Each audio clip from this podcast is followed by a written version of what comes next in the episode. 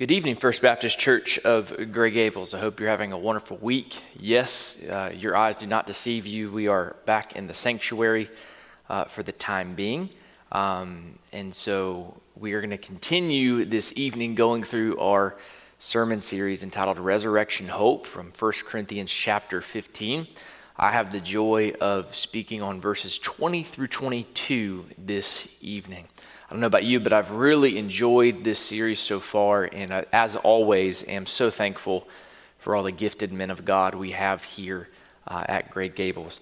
Uh, if you would, go ahead and turn in your Bibles to 1 Corinthians 15.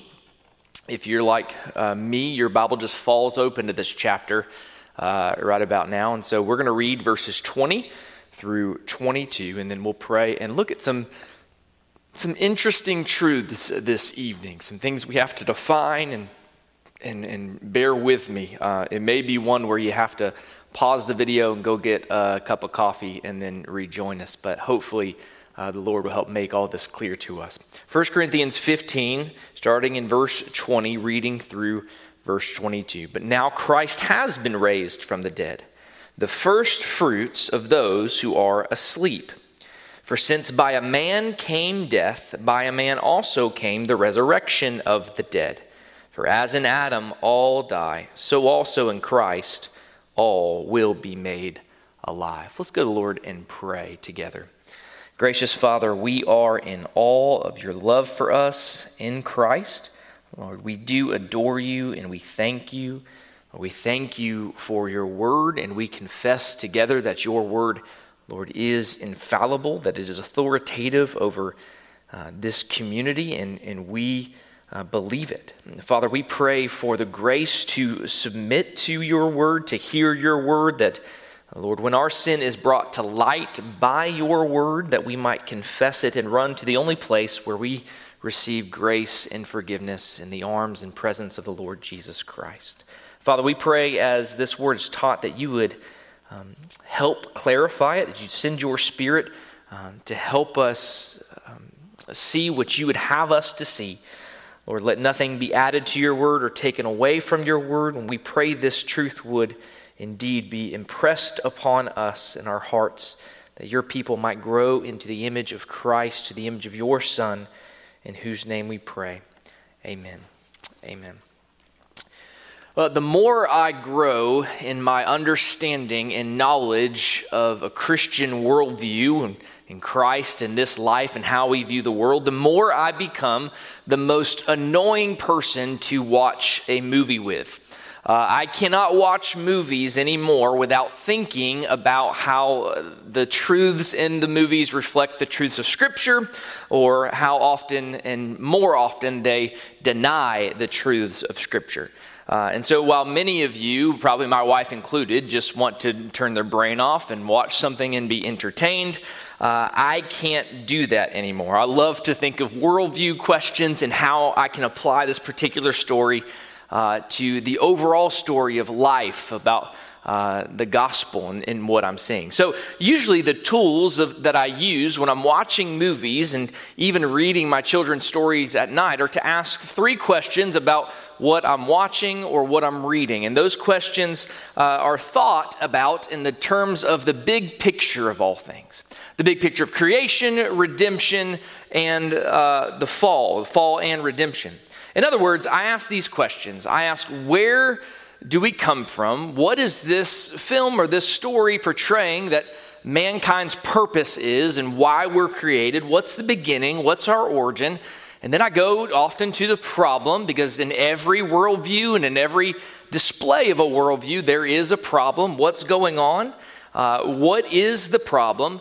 And then finally, what is the solution? And so uh, I examine these things with three big questions where we came from, the fall, what went wrong, then redemption, what's the solution to the problem. For instance, uh, my daughter and I have been watching and, and looking at uh, Charlotte's Web based on E.B. White's children's novel. And in, in that particular story, right, we know uh, that the animals are created and they exist to uh, become food or to live in man's world and uh, our subjection under man. And that story adapts that reality very well, with one probably distinct difference, in that they give the animals souls, they give them purpose and attitudes and, and so on and so forth. And the problem in Charlotte's Web is that death exists. Wilbur exists to uh, become bacon, uh, essentially. And so that's a big issue that he's continually facing, even from his childhood being a runt and being cared for by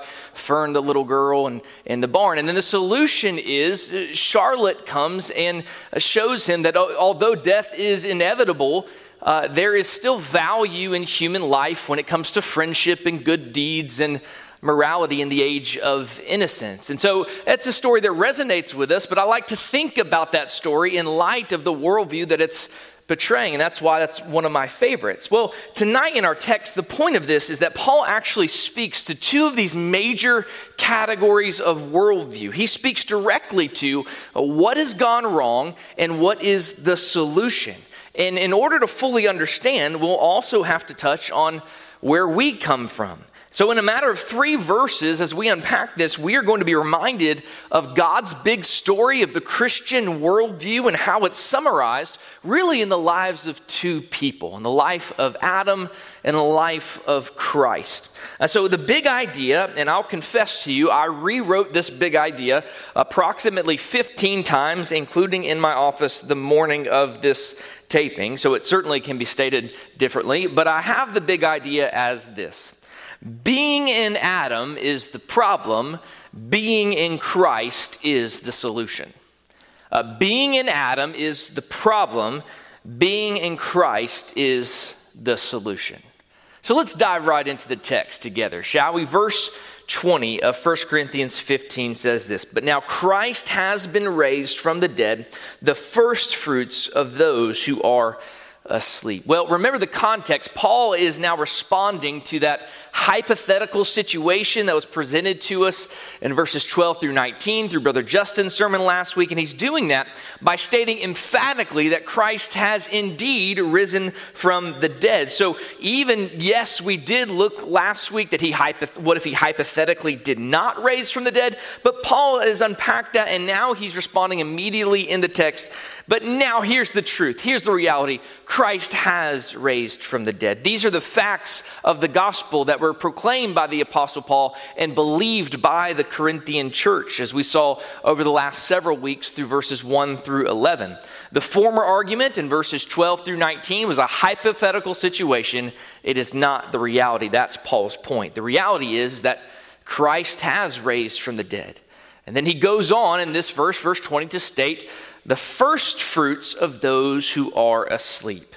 Said another way, and really the first point of our sermon uh, this evening is Christ is the first fruits of a much greater harvest. Christ is the first fruit of a much greater harvest. So that term first fruits kind of sticks out to us and it's interesting. We need to define it and have an understanding of what does it mean to be first fruit.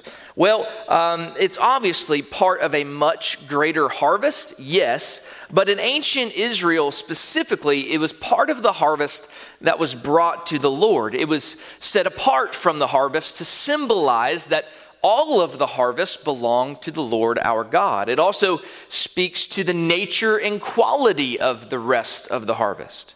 So think of it in these terms, right? If you get an apple from an apple tree, the first couple of apples you taste will let you know about how the rest of the apples are going to be that season.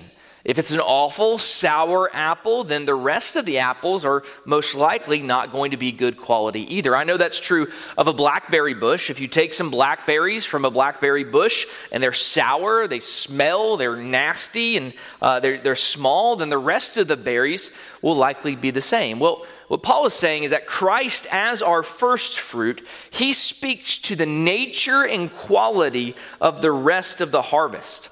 Christ speaks to the quality and the nature of the rest of the harvest. Uh, so we know that we are to be conformed to the image of likeness in Christ. It means we are to be like Jesus. Even so, uh, Paul's primary emphasis here is on the fact that, that since the first fruits have been harvested, there is a harvest and it will come. There is an inevitability of a great harvest here. So the first fruit, said another way, guarantees the rest of the harvest. That actually brings us to another truth that's implied in this verse. That is the certainty of our resurrection. The certainty of the rest of the harvest lies in our unity with Christ. The, the certainty of the rest of the harvest, the fact that there is a harvest coming, it lies in our, it, the certainty of that lies in our unity with Jesus Christ. It's based on, or it's grounded in the unity we have with Christ. See, catch this. We were raised with Christ. Uh, the reality is, when Christ was raised from the dead, we, his church, were raised with him. All who belong to Jesus Christ have been raised with Jesus Christ. Turn to Ephesians chapter 2 uh, in your Bibles. This is a text we're pretty familiar with. Uh, I'll give you a moment to turn there if you, you need one. Ephesians chapter 2, verses 4 through 6. This is, as well as all of your notes, are in your, your guide to go along with us online. Uh, verses 4 through 6 are verses we're familiar with. And here's what they say uh, but God, being rich in mercy because of his great love with which he loved us, even when we were dead in our transgressions, made us alive, get this, together with Christ. By grace you've been saved. Now listen to verse 6. Um, and raised us up with him and seated us with him in the heavenly places in Christ Jesus. Did you catch that? Both of those verbs, by the way, raised and seated, are in the, the past tense. These are things that have taken place. We have been raised with Christ and we have been seated with Christ. So we are, in one sense, already raised with Christ, for we've been united to Christ. But what does that all mean? What does this exactly mean for us? It speaks to the fact that we are in Christ and Christ is in us. There is unity there. Paul's emphasized this point throughout 1 Corinthians in several different places. He talks about how we belong to Christ, our members make up his body, we are the temple of his spirit. So he's not only in us, but we are actually in Christ by his spirit as well. I, I, get it. This is hard to understand, but friends, it's imperative that we remember that truth and we hold on to that truth. Even now, uh, those who belong to Jesus Christ by grace through faith are so united to the Lord Jesus Christ that we are already experiencing an inbreaking of the age to come in this now present age. We experience future realities even now. We experience the power to come, the resurrection of the dead, even in our present lives. Uh, we are united to Christ, and the harvest and our future is inextricably linked with Christ presently, now. That's the point. And friends, if this is the reality that we're united to Christ in this way, that we get to experience the age to come even now, this should bring us so much comfort and confidence. And I pray it does. Finally, one last thing from verse 20 here, specifically the first fruits of those who are asleep. We also see that if, if Christ is the first fruits of a greater harvest, then in one sense, the harvest has already begun. Said another way, we're living in the last days. Now, I don't mean to say that in the way most people say that, with the end is coming soon, even though the end could be coming soon, but I want to focus your attention on no man knows the day or the hour when the end is coming. Uh, but we are living in the last days in a, in a biblical reality, and we need to understand this because this needs to be part of our reality to which Scripture speaks and we believe. Uh, the idea of the harvest was always, always linked to the end times in most uh, cases in the New Testament. Uh, there are many examples I could use, but the first one that comes to mind is Jesus' third discourse uh, recorded by him in the book of Matthew, where he is explaining what the kingdom looks like using parables. And in Matthew 13, he tells the parable of the wheat and the weeds, or the wheat and the tares. And so a farmer sows a field and he sows wheat, but his workers come and they, they say, Did you not use good seed? What's going on? Your, your, your field's full of weeds here. And he says, An enemy has done this. And so they want to tear up the weeds. And the farmer says, No, leave the tares and the wheat. Then at the harvest day, they'll both be pulled up and separated, the weeds into the fire and the wheat into the storehouse. Well, Jesus actually explains in Matthew 13 39 that the harvest stands for, in that parable, the harvest stands for the end of the age. So here, when Paul talks about the harvest, the obvious and necessary implication is we're talking about the end of the age. So, therefore, since Jesus has been raised and he's the first fruit of the harvest, the end of the age has, at least in one sense, come upon us. It's arrived. We are in the last days. And so Christ is the first fruit that is to come. But even now, the reality of the age to come is at work in those who belong to Christ.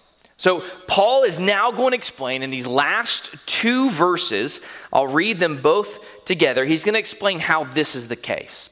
He's going to explain how it's the case um, that the reality of the age to come is really at work in those who belong to Christ. Let's read both uh, verses 21 and 22 together.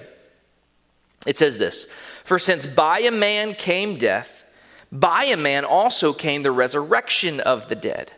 For as in Adam all die, so also in Christ all will be made alive. Okay, so if our first point was that Christ is the first fruits of a much greater harvest, our second point that we see here is that Christ is also the tree. Uh, Christ is also the tree. What do I mean by that? Well, I'm going to explain it to you soon, but I really want to unpack these two verses uh, for what they are. This, uh, in these two verses, we find a story of two Adams. It's really a story that takes an entire story and summarizes it into two verses. Uh, we should also note very specifically about verse 21 that it begins with the word for, which is in the Greek the word gar. It's used to express cause or, uh, or inference. And so it's explaining what had just come before. And so in verse 20, we say, But now Christ has been raised from the dead, the first fruits of those who are asleep. For, because, is what Paul is saying here, verse 21, since by a man came death, by a man also came the resurrection of uh, the dead. In verse 21, we've got the problem and the solution. Death has come. Through Adam came death through Adam came death. Paul is going to go on to later explain that uh, the power of death is sin, that sin really is the root of the problem, that sin brings in death. But here it is that, that man has brought in death, and the solution through man has come the resurrection of the dead. To understand this verse, uh, we have to start at the very beginning. We can't just start with the problem. We have to understand that our origin is the creation of a benevolent God, that we were created by a good God. His creation uh, started, uh, He created us, and He created all that we see. But not only that, He created it good. We read that in Genesis chapter 1. He created man and woman to rule over it, his creation, in his image and in his likeness. He created them. He created man first in a covenantal relationship. Uh, the man was called Adam, and he was to trust God and to obey God.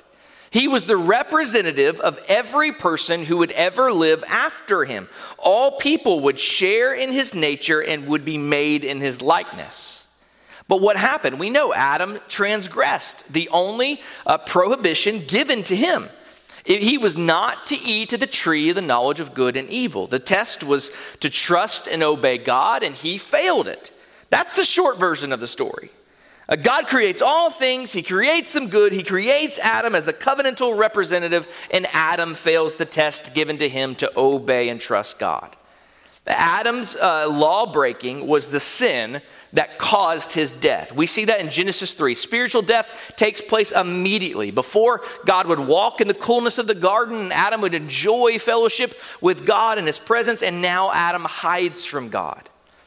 God confronts Adam, and remember his first response. It's not confession, but it's blame shifting. It's the woman you gave me, God. It's my wife's fault. And really, it's God's fault, he says. But spiritual death was not the only consequence that Adam faced. We know he also faced physical death. Physical death entered God's creation through Adam's rebellion. Adam began dying physically immediately. And though he lived for a long time after his unfaithful act of treason, he began to de- degenerate immediately following. Death became the inevitable end for all of those born from Adam. And so we understand now. Paul says that through man, through Adam, came death. He's speaking very specifically of Adam. He will go on to say, by a man also came the resurrection of the dead. Right? That death was ushered into God's creation through an unfaithfulness of a man, namely Adam. Likewise, the resurrection of the dead would also come through the faithfulness of a man. Now, when we talk about the resurrection of the dead here in verse 21, this is not just a general resurrection of the dead. This resurrection of the dead is the end. When the new heavens and the new creation are made, when there is an end to all death and sin, when all things are set right. That's the resurrection of the dead that's brought in by this man. It's life, it's eternal life. That is the end of sin and death and the beginning of eternal life in our glorified bodies. That's the focus here. I want you to read verse 21 with me one more time. For since by a man came death, by a man also came the resurrection of the dead. There's a huge implication we have to see here, and that is it is necessary for the resurrection of the dead to come through a man. It is necessary, it has to be that the resurrection of the dead would come through a man. Man had to propitiate God's wrath. Man had to atone for sin. Man was responsible for breaking covenant with God, and man had to become a faithful covenant partner. God the Son could not just come down and take care of things. This is important. Man had to. Since death came through a man, the resurrection of the dead had to come through a man also. Yet, on the other side of that, only God could pay a price this large. Only God could pay a price this large. Therefore, only the God man, Jesus Christ, fully God and fully man, could accomplish the resurrection of the dead.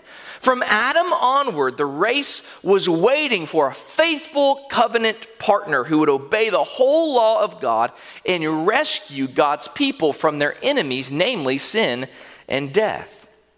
So Paul states in verse 21 that a man has done this. That's what he says. He says, by a man has also has come also the resurrection of the dead. And we know who that man is. It's the God man, Jesus Christ. Jesus Christ is the God man. He is the one who has come and who has purchased for us resurrection from the dead. He was born of, the virgin, of a virgin by the power of the Holy Spirit. He was completely man, yet he did not come from the flesh of Adam in the sense of receiving his nature. He was not born spiritually dead as the rest of us are. He did not have a corrupted nature bent towards sin and rebellion. He could choose, as could the first Adam, to obey or to disobey God. He could choose, as could the first Adam, to keep the covenant of God or break the covenant. And keeping the covenant is exactly what he did. Jesus lived a perfect life. He kept the whole law of God, the whole law of the covenant, even to death. It was the will of God the Father that sent him to the cross to die for the sins of his people, and Jesus died willingly. He went willingly. Through this man, Jesus Christ, came the resurrection from the dead. Jesus accomplished it. Okay, but the next verse, we have another for. In verse 22, it starts again with another for. Uh, and so we have to examine this. Paul goes on to explain how this exactly works. How did Jesus Christ come and purchase resurrection from the dead? So, death came through a man. We saw that in the life of Adam. The resurrection of the dead comes from another man. So, we ask, how did this happen exactly? Well, let's read verse 22 together. For as in Adam all die, so also in Christ all will be made alive. Friends, in this verse, Paul explains how death was brought to all through a man and the resurrection to some by another man. Paul's explanation of how death and resurrection of the dead were brought in by a man is simply that in Christ and in Adam we have two covenant representatives.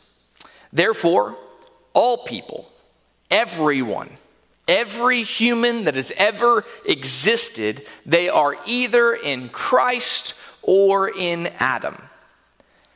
All people are either in Christ or in Adam. Now, a necessary implication of this is that we must understand that every person ever is in a covenant relationship with God. There is no real neutral ground here, there's no third option. God voluntarily, voluntarily determined to establish a relationship with Adam and with all people through Adam. All people are in a covenant relationship with God, and they are bound by that covenant to obey and worship their Creator. Whether it's your neighbor and, and no less your children, they are all obligated to obey and worship God. This is an obligation that falls on the head of every single person. Those who reject God are no less obligated to obey Him and worship Him. But this covenant made at creation, it was established with Adam specifically on behalf of all people. Adam was our covenant head and our representative. And in a very real sense, what that means is Adam's actions are our actions. His actions are our actions. It's like a, a, king of a kingdom, right? As the king goes, so goes the kingdom. The king makes war, and the kingdom is plunged into conflict. If the king makes peace, the kingdom enjoys tranquility. Adam is a covenantal head in our representative. He represents all people who were ever born of men, and in the garden, his disobedience plunged us into a war with God. Really, the picture of a king is very appropriate, but what the king actually did is he handed over his kingdom to Satan. Uh, when Adam bowed the knee to Satan, he handed the kingdom and everyone who would ever be part of that kingdom, all of us included, over to Satan. And now all people are born with Adam as their covenant representative. You are born in Adam, you are born an enemy of God under God's wrath. Now we all share, because of that, we all share in Adam's guilt. We all experience the consequences of sin that he experienced. So, in summary, Adam is our covenant representative. For those who are in Adam, his actions are our actions. His penalty is our penalty. Adam's transgression is your transgression. His test was our test. In Adam, we prove unfaithful. Our own rebellion and sin, even today, testifies against us in this regard. But praise God, the story doesn't end there, right? That's the focus on the problem is that our covenantal head was Adam. Here is the solution. God has made a new covenant with a new covenant head. That's the point of verse 22. There is a new covenant head, the true and better head, the true and better covenant representative, Christ Jesus. He is one who has made peace with God. All who have him as their covenant representative enjoy reconciliation with God. They enjoy freedom uh, from guilt to sin, freedom from the power of sin. See, though our physical birth places us in Adam with him as our covenant representative, the new birth by the Spirit of God places us in Christ. And so the gospel proclamation and the work of the Holy Spirit bring about a people out of Adam and place those people in Christ. He becomes our covenant representative. Friends, that means that Christ's obedience becomes our obedience. Christ's righteousness becomes our righteousness. Christ's death was our death, and his resurrection secures our resurrection. We have died with Christ and we've been raised with Christ. In Christ, all shall be made alive. Now, the very next verse will say how only those who really belong to Christ are made alive. But to summarize, what we've examined so far, these two, these three very rich verses are, are this that there are two covenants with two covenantal heads. That's the point of verse 22. Every person that's ever lived is either with Adam or in Christ. And friends, if Adam is your covenant head, you are spiritually dead and you are at war with God. You are part of a covenant of creation that obligates you to obey God perfectly and worship Him only. But you do not do this. And that's the problem. You obey your passions. You want what you want and you want it now. You worship created things. You love things more than you love God. Eternal death will be the inevitable consequence for your rejection of God and refusal to obey and worship Him as He deserves. But if you are in Christ, Christ is your covenant head. You've been buried with Christ in his death and raised with Christ in his life. You've been reconciled to God and now enjoy peace with God. Christ has kept the whole law for us and he has paid the penalty due for our sins. We are part of a new covenant community, and this new covenant has been established by Christ, and it obligates us to serve Christ and to trust Christ, which is spirit and grace empower us to do. And so, this is the story of two Adams. Uh, the first Adam, who was a type of the true and better Adam, the Lord Jesus Christ, who was to come. And, and, this is the reason why I said in point number two that this is really about Jesus being the first fruits and being the tree. It's explicitly there in the text that Jesus is the first fruit in verse 20. He is the part, a first part of a great harvest. But then this text also goes on to explain how Jesus is actually the tree, meaning he's the source of the rest of the harvest. Again, if we can use the apple tree analogy, Jesus is indeed the first and best apple that comes from the tree, but he's more than that. He's the tree that gives life to the rest of the fruit. Uh, think of that analogy used over and over again from John 15 that he is the vine, we are the branches. He is the cultivated olive tree, whereas we used to be part of the wild olive shoot, Romans 14. We have been grafted into the olive tree. He's the first fruits because he's the tree that bears a harvest unto God. And it's fair, really, to summarize it like this there are two trees, Adam and Christ, and everyone is connected to these two trees. If you're a branch of the tree of Adam, you will eventually be cut down with the rest of the tree and burn. If you are a branch on the tree of Christ, then you will bear fruit for all eternity in the glorious presence of our God. And so I will close simply with this the story of two Adams. Every human that has ever existed is either in Adam or in Christ, the true and better Adam.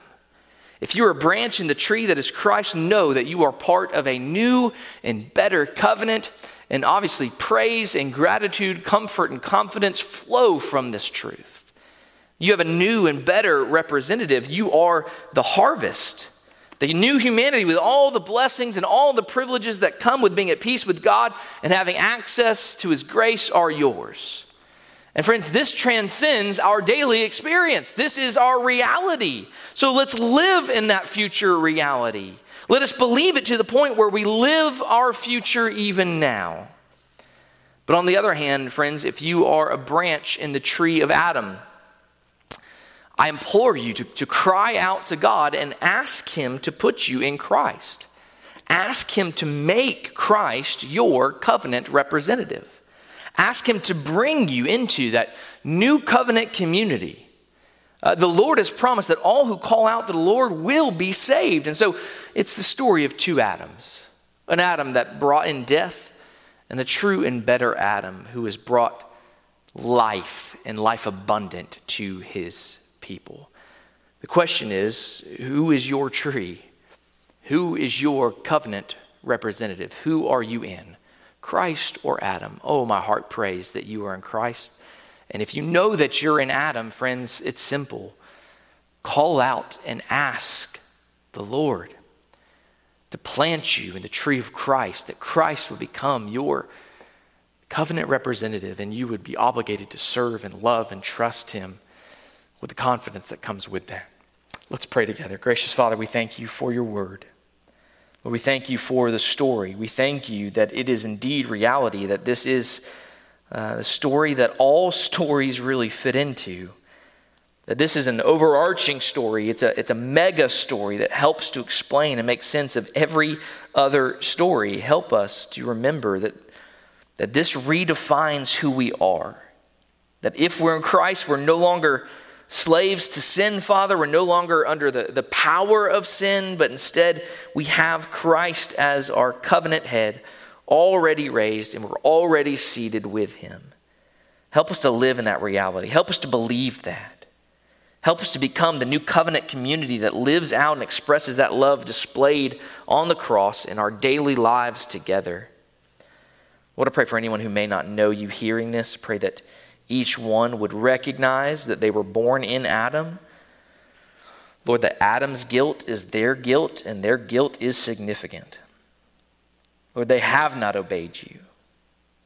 They, in the covenant with Adam, have failed to honor and failed to worship you. Their sins against others and against you are enough to separate them from you forever and ever, for all of eternity in hell. Father, please have mercy on them. Give them life, give them faith and repentance. Regenerate their hearts that they cry out to you and be transferred from the kingdom of darkness, the covenant of Adam, to the new covenant of your Son, the Lord Jesus. That's our prayer, Father. Only you can do this. We know that. Only you can do this.